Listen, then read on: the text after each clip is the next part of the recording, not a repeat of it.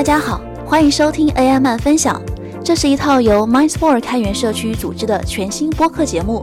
邀请来自人工智能领域的专家，讲述有趣的 AI 应用案例，吐槽 AI 生产落地的血泪，以及点评 AI 前沿技术发展。我是主持人小曼，我是刘成龙。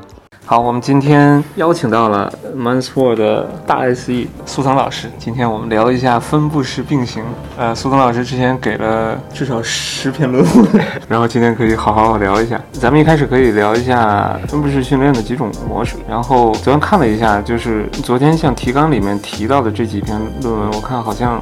Mesh TensorFlow 是出来的比较早。对，是比较早，嗯。然后后面才是 Megatron LM，然后 Zero 出来。是的，是的。我读着感觉 Zero 的论文写的非常好，Zero 那个深入浅出，好像写写的还那什么。确实是，Mesh 那篇论文非常的言简意赅，是吧？对，要理解起来还是 还是有点难度啊。我作为小白啊，可以先从最小白的一个基础，大概先说一下我的理解，好不好？看我理解对不对？我们一般说 AI 里面，我们说分布式训练就是针对这种大规模的场景。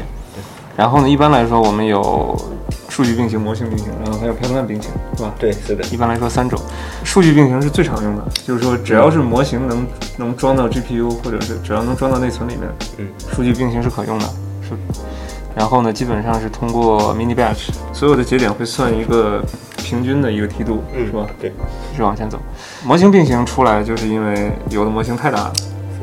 横竖横竖装不下，模型并行和 pipeline 并行都是为了解决这个问题，是吧？然后，但是我刚才说，模型并行主要是指垂直切，就是顺着层切。对，顺着层切。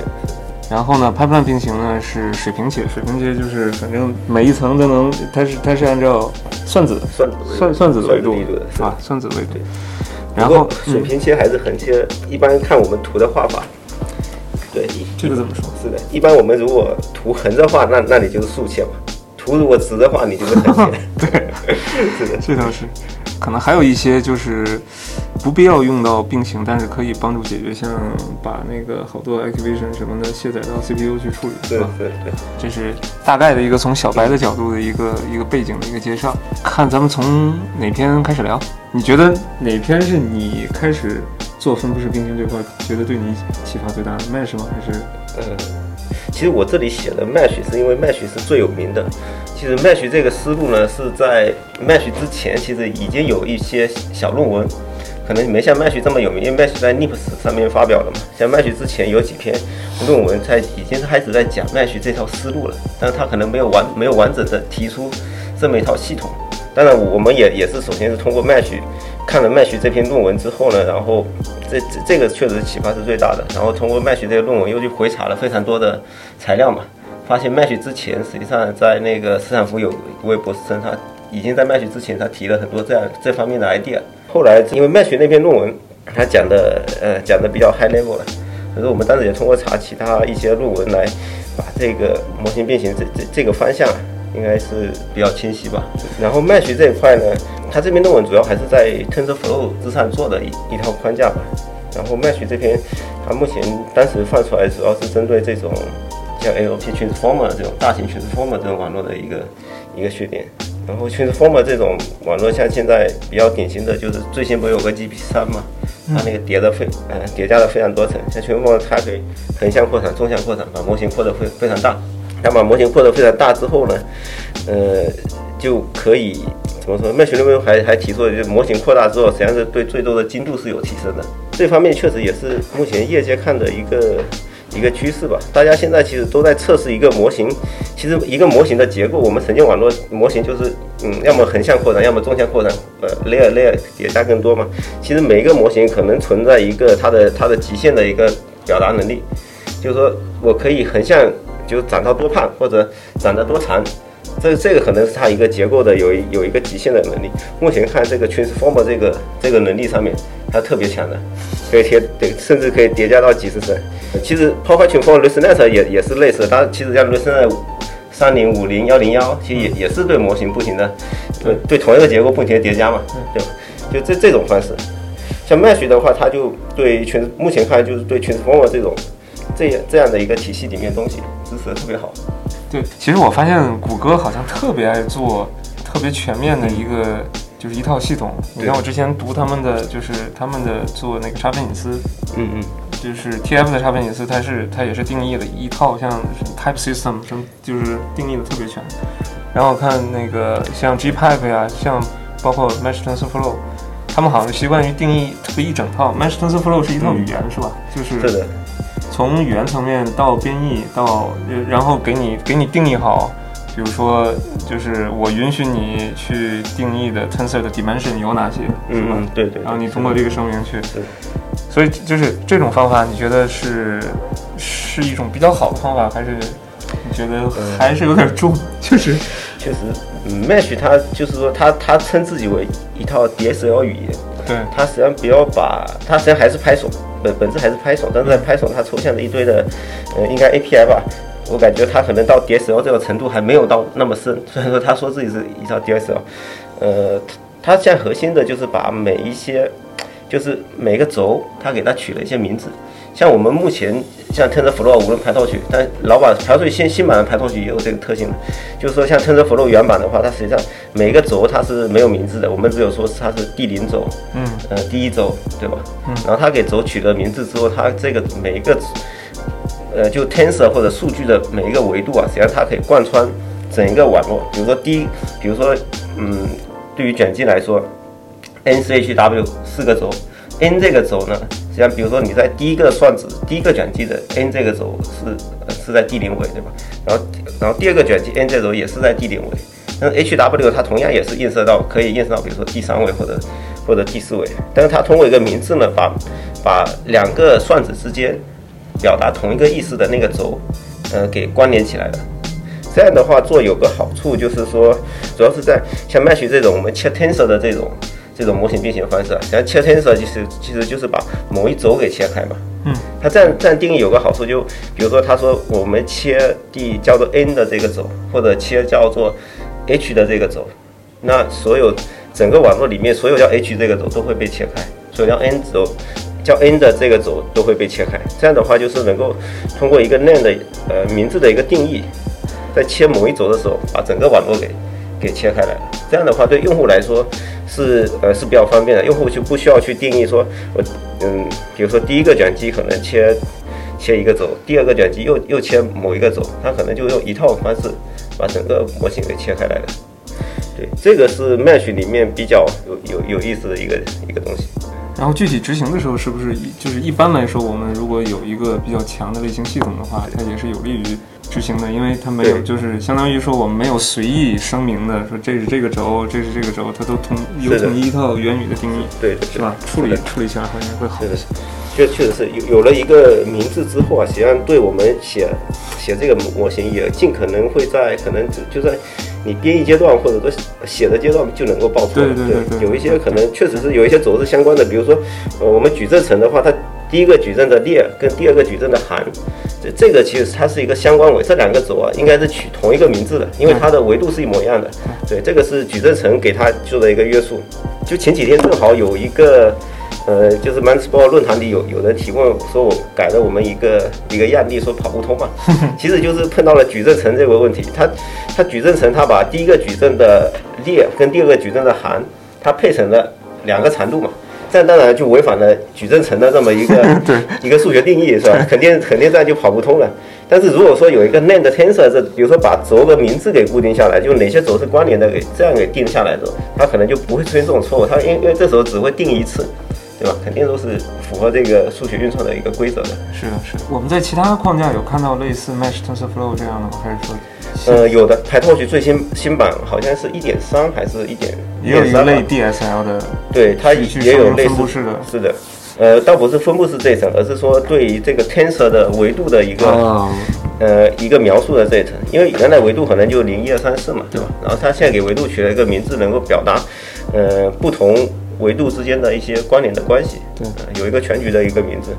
PyTorch 现在也在引入这个，不过现在属于那个呃 experimental 就试验阶段，但是已经有这个功能了。对，这个确实对编译编译的这个好处也比较大。对，说到这里，我可以再把后面有一个提上来，就是后面其实有一个叫 NAND Tensor 的，就是就是分布式表达，有个 NAND Tensor 的这么一个表达，这个实际上是哈哈佛大学它有其中一个实验室提出来的这么一个东西，它其实就是你刚才说的要增加一些类型更强的类型系统，避免出错嘛。对对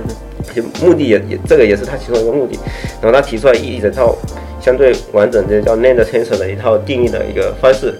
然后他们，呃，然后现在才排套曲也有了这么一套要方式。不过，因为它这已经有点类似一套语言的类型系统了，要把它做完善，其实是比较麻烦的。因为其实我们最开始在做 MindSport 这一层，呃，分布式的时候，我们也考虑过要不要引入 NAND Tensor 这个这个东西。后来发分析发现，就是说问题就是说 NAND Tensor 真正意义上就引入了一套类型系统。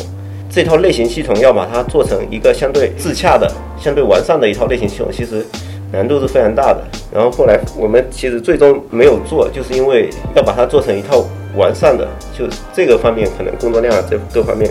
是比较困难的，所以说这个还是我们目前一直有在考虑，但是还没有真正做到我们系统里面去。哎，但是你觉得如果说我单独实现一套完整的系统比较复杂，但是这个东西有没有可能形成一套标准呢？就是说几个框架都同意，就是大的维度上，name tensor 应该是遵从这几个标准，那实现呢就是大家各自实现，这个有没有可能？我觉得有可能能够形成一套标标准。实际上，name tensor 这个。名称的定义实际上它是跟具体的算子相关的，嗯，比如矩阵乘，它实际上我们一般什么 ikj 嘛，就是说就刚才那个例子，第一个矩阵行，然后它的列跟第二矩阵行这两个其实一个，就是说比如说卷积也一样的，它也一样也是有这种相关维的，对，它这个我觉得是可以形成，呃，形成一套标准的，因为这种最终本质还是由这些数学公式来的，只是说给给每个数学公式不同的维度取了个统一的一个名字。好，咱们再看一下 Micron。Micron 这个 paper，我感觉我读的时候就好像没有什么太大的感觉，就感觉在一直在说，一直在说，一直在说。就是你，你对 Micron LM 这个有什么看法？呃，Micron 这块这层，它才是还是模仿那个 GPT 二的那个模型嘛，本质还是实现了 GPT 二的那个模型的一个分布式并行训练。其实简单来说，我觉得可以把它理解成一个手动版的 Mesh。所以呢，它里面用到的这种并行的模式，跟 TensorFlow Mesh 它对于 Transformer 的并行是一样的。只不过说 Mesh 把并行它做成了一套框架，然后外部用户接口去调的时候，它实际上是感知不到里面的并行的。但真正执行成，但是它通过它框架展开来是这么一套并行的模式。那 Make 券的话，它基于那个排套去做的，它直直接就手写了一种特定的一种并行的一个模式。它是加了一个库是吧？对，加了一个库。在那个库里面，它它手写了这个并行，这个并行其实最终跟 Mesh 是完成的效果是一样的，只不过说它变成用户调 Python 的原生的 API，再去写这种他自己这对这个网络的一个并行。但它这个有问题，就是说它写出来这个只能在 m e 圈里面用，它不能说再用到其他其他网络里面，因为它是手写出来的这么一套 一套东西嘛。但是梅格券就确实给我们的一一个很大的一个启发，就是说我们做这种大模型的时候，我们要体现一个系统的一个能力啊，其实通过这种大模型去体现是非常合适的。OK，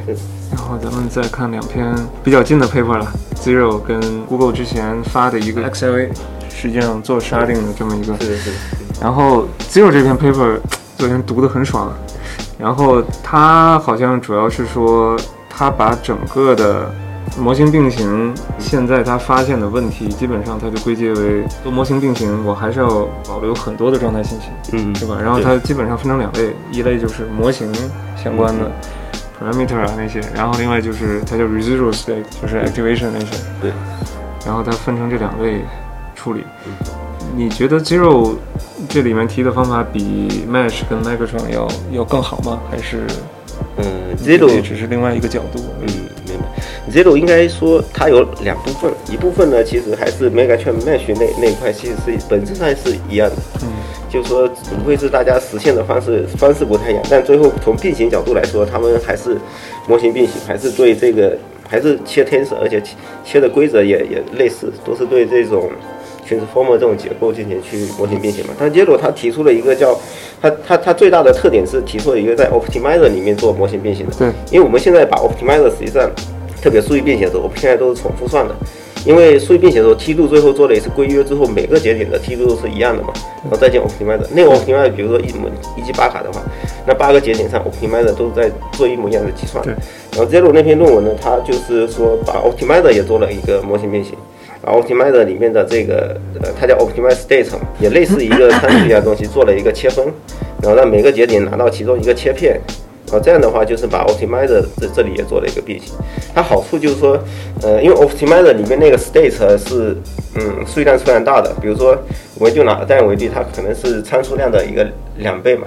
它那个存储其实是比参数还要大的。对。呃，它有个 n 跟 v 嘛，n 跟 v 是跟参数它那个 shape 是。是一样的，对，他好像举了一个例子，就说 GPT Two 的模型好像本身其实一点几个 G 就够了，对，但是为什么三十二 G 的 GPU 还是装不下？就是因为其他参数其实有好几十倍，对对对，特别大。是的，因为像我们目前跑下来，像一些稠密模型的话，基本上应该说一个三十二 G 的卡。基本上只能跑四个 G 的稠密模型，嗯，当然稀疏的话可能会跑得更大，稠密基本上就是这样的一个关系吧，因为这跟里面的内存管理啊、内存复用关系非常大，所以说内存管理、内存复用这一块也是这个框架的一个非常核心的对一个关键。像 Zero 它就是通过一个是通过 Optimize 的切分，把这个内存的使用率给降下来了，因为它本质还是内存在多个节点它做了复制嘛，把内存使用率降，然后让模型就是让数据并行能够跑更大的模型。因为从我们角度来看，数据变形，特别是在全时方位这种结构里面，数据变形应该是理论上是效果是最好的。就是说，计算通信比应该是最好的。对，Zero 呢，它就是把在数据变形能够跑更大的规模，然后，然后紧接着在此基础上，然后它再做模型变形，然后后面的模型变形实际上是跟 Mega Chain、Mesh 啊，也也差差不多。对，也是类类似的。然后 Google 最近 XLA 这个 paper 也很有意思啊，就是我的一个比较粗浅的理解，就是我觉得它里面一个比较有意思，就是它是用融合算子，它其实希望是用融合算子的方式去减少好多的这种 wait update 这个信息。是的。是的，你觉得这个是一个可行的方向吗？确实是，确实是。像我们现在在达芬奇呃生成九幺零上面做嘛，嗯，也是写了大量的这种融合算子，通过融合算子去提升整个端到端性能。因为算子融合之后，它可以减少很多，比如说我们嗯，特别是在达芬奇架构上，它有多层的这种 cache 结构嘛，可以一个是减少 cache 到 memory 之间的一个内存搬运，几个融合了之后，对对，然后还有一些融合之后，它有一些其实可以并行算的。可能就是把数学公式里面它，而且有一些可能可以规约掉的，可以并行算，降低这种计算量。就融合方式，它其实一个是计算量可能会有会更优，还有一个就是像内存搬移啊、cache 之间的搬移啊，这些都能够降下来。因为我们看到现在很多框架，其实像 Zero 这种，它说是做并行，实际上它内部可能自己也写了一些算子。因为算子这一块确实怎么去优化，对最终的性能影响非常大。嗯，不过有一个问题啊，就是我看 XLA 那篇 paper，它里面。用了大量的就是沙定的这个能力，就我不知道这这块会，因为就是比如说，如果传统做数据库，其实沙定是各个节点的信息啊，就是我不知道这块 paper 里面好像没有提，我不知道这块 overhead 会不会比较大，因为感觉做的比较彻底。是的，是的，呃，会有 overhead overhead，不过它的 shading，首先这个 shading 做了之后效果要好，一定是依赖底层的通信带宽。嗯。但是 shading 有两层嘛，它可以在比如说像底芯片这种架构或者 TPU 这种架构，它是。多核的这种架构，一个片内有可能有，比如说八个核或三十二个核，核与核之间，它因为在片内嘛，所以说它这个带宽是非常高的。因为这种 tensor sharding 之后啊，它肯定会触发一系列的通信，这些通信的话就是我们引入的一个额外开销，因为计算还是那些计算量嘛，所以额外引入了这个开销。它本质还是说把这个计算用多核或者多卡的能力给并行起来，所以说底下的这个通信带宽是非常关键的。其实 x A 里面它也做了一个。一个缺点优化其实类似 Zero，我感觉是一模一样的。但是它的论文里没有深入去讲，但是从它那个流程跟呃结构来看，跟 Zero 应该是一样的。它也是把 Optimizer 那个 State，特别在内存内 State 给切开了，切到切呃切到多个核上面，然后去跑，也是用了 Zero 这个 idea。其实 Zero 这个 idea 其实怎么说呢？确实，呃，Zero 是第一个提出来的，但是我们当时其实很早之前也讨论过相关的一些一些东西，但是当时做的时候更。更多的是从性能的角度去看待这个问题，而不是从从这个内存的这个这个角度去看待问这个问题。因为像 Jero 这种方式，它切了之后会引入一些通信嘛，在有一些系统下面，如果通信带宽没那么高的话，其实对性能是会有一些降低的。但是它这个好处就是说，恰恰是在大模型的情况下，它把内存降下来了，能跑更大的模型，所以说它在对大模型来说效果是非常好的。如果对小模型来说，你像 Jero 这么去做的话，可能性能会会下降，对，得不偿失。嗯，是的。好，我们进入到下一个环节，切图。G Pipe、X Pipe、Pipe Dream 哪一个稍微早一些？X Pipe 是吧呃，G Pipe 是呃 G-Pipe 是比较早的，S Pipe 是最新出来的。？G Pipe 好像跟 Mesh TensorFlow 他们他们两个有关系吗？感觉呃思路特别像。应该说都是 TensorFlow 之上的一套框架，而且这这这个 Gpipe 也是 TensorFlow 官方的那个大的仓的一个一个库吧。Gpipe 是比比较早的，因为最开始做模型并行，我们一般都是通过切图的方式嘛，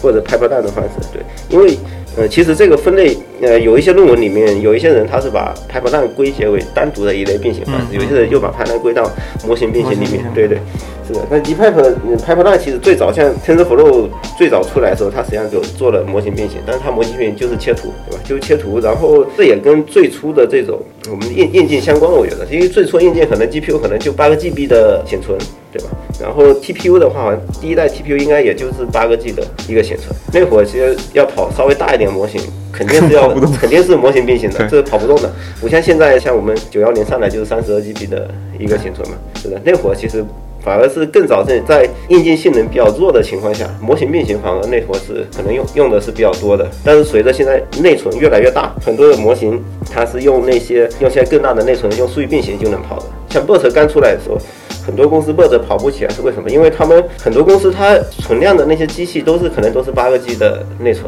但是 BERT 一出来，它是很大的一个参数量嘛，所以说就跑不起来。所以 BERT 刚出来的时候，其实那会儿模型并行在网上，我感觉在在学术圈也是热议了很长的一段时间，就是因为有这么大的一个模型出来，大家发现自己现在机器怎么跑不起来，对吧？想去解决这个问题。对，然后回到这个 Gpipe 的话，主要是还是说。想把 Pipeline 怎么做得更高效吧？像 Pipeline 这种并行，假如说我们要做那个全同步的计算的话，像 Pipeline 这种并行，它中间的那个 bubble 是比较大的，就空闲的时间是比较大的，因为我们正向算完要算反向嘛，对吧？反向没算完之前，所有下一轮的迭代的正向要在那等着，这个等待时间是比较长的。说白了就是说，呃，我们的算力空闲的时间是比较长的。然后 Gpipe 它的优势就是把每一个 mini batch 再切成它叫 micro batch，嗯，micro batch 通过 micro batch 之间的组织成一个叫什么 cell 的一个一个类型。是的，是的它组成这种，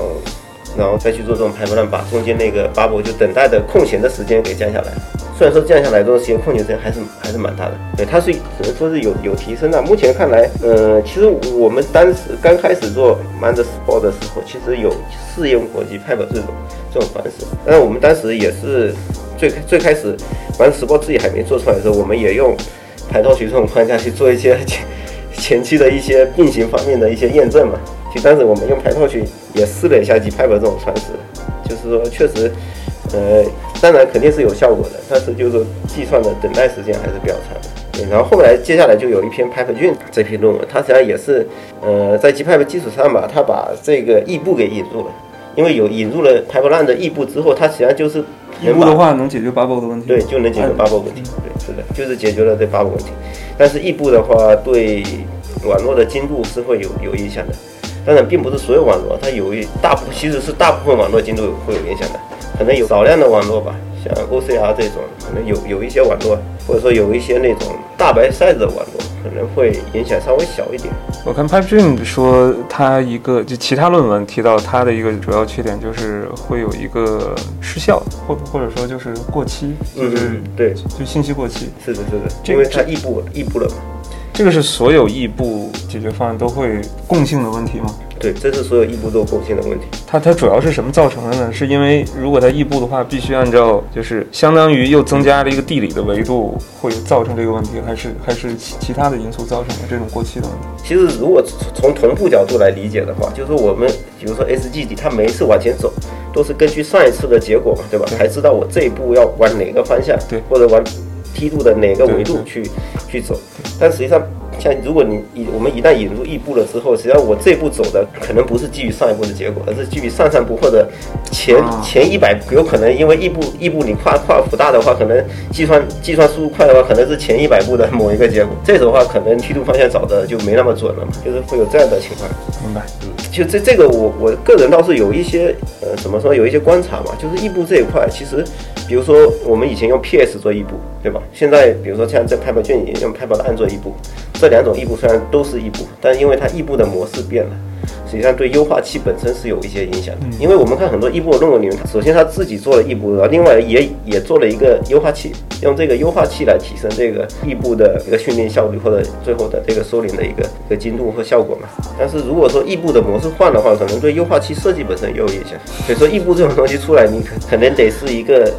全套的，系统性的对系统性的一个全套的。然后 Xpipe Xpipe 我看它主要说的它比较创新的点就是它有一个对权重的一个预测。权重预测这块儿，你觉得对这个就刚才说像信息失效这些会有？当然他的论文里面是说他用这个还是还是比较管用的。因为咱们在实践里面有有有试过吗？目前倒确实没没试过，因为没 S 试过 Type 这篇论文比较新嘛，嗯，就是我们还没有做相关的尝试。它等于说它把历史信息叠加起来，它嗯它保证说就是就像刚才说的嘛，相关性它要保证起来。。好，感谢苏腾老师。感谢。欢迎大家在喜马拉雅关注 AI 漫分享播客节目，我们每个月会不定期更新一到两期。同时欢迎大家关注 MindSport 开源社区，可在公众号、B 站、抖音搜索 MindSport，一起来一起来互动互动。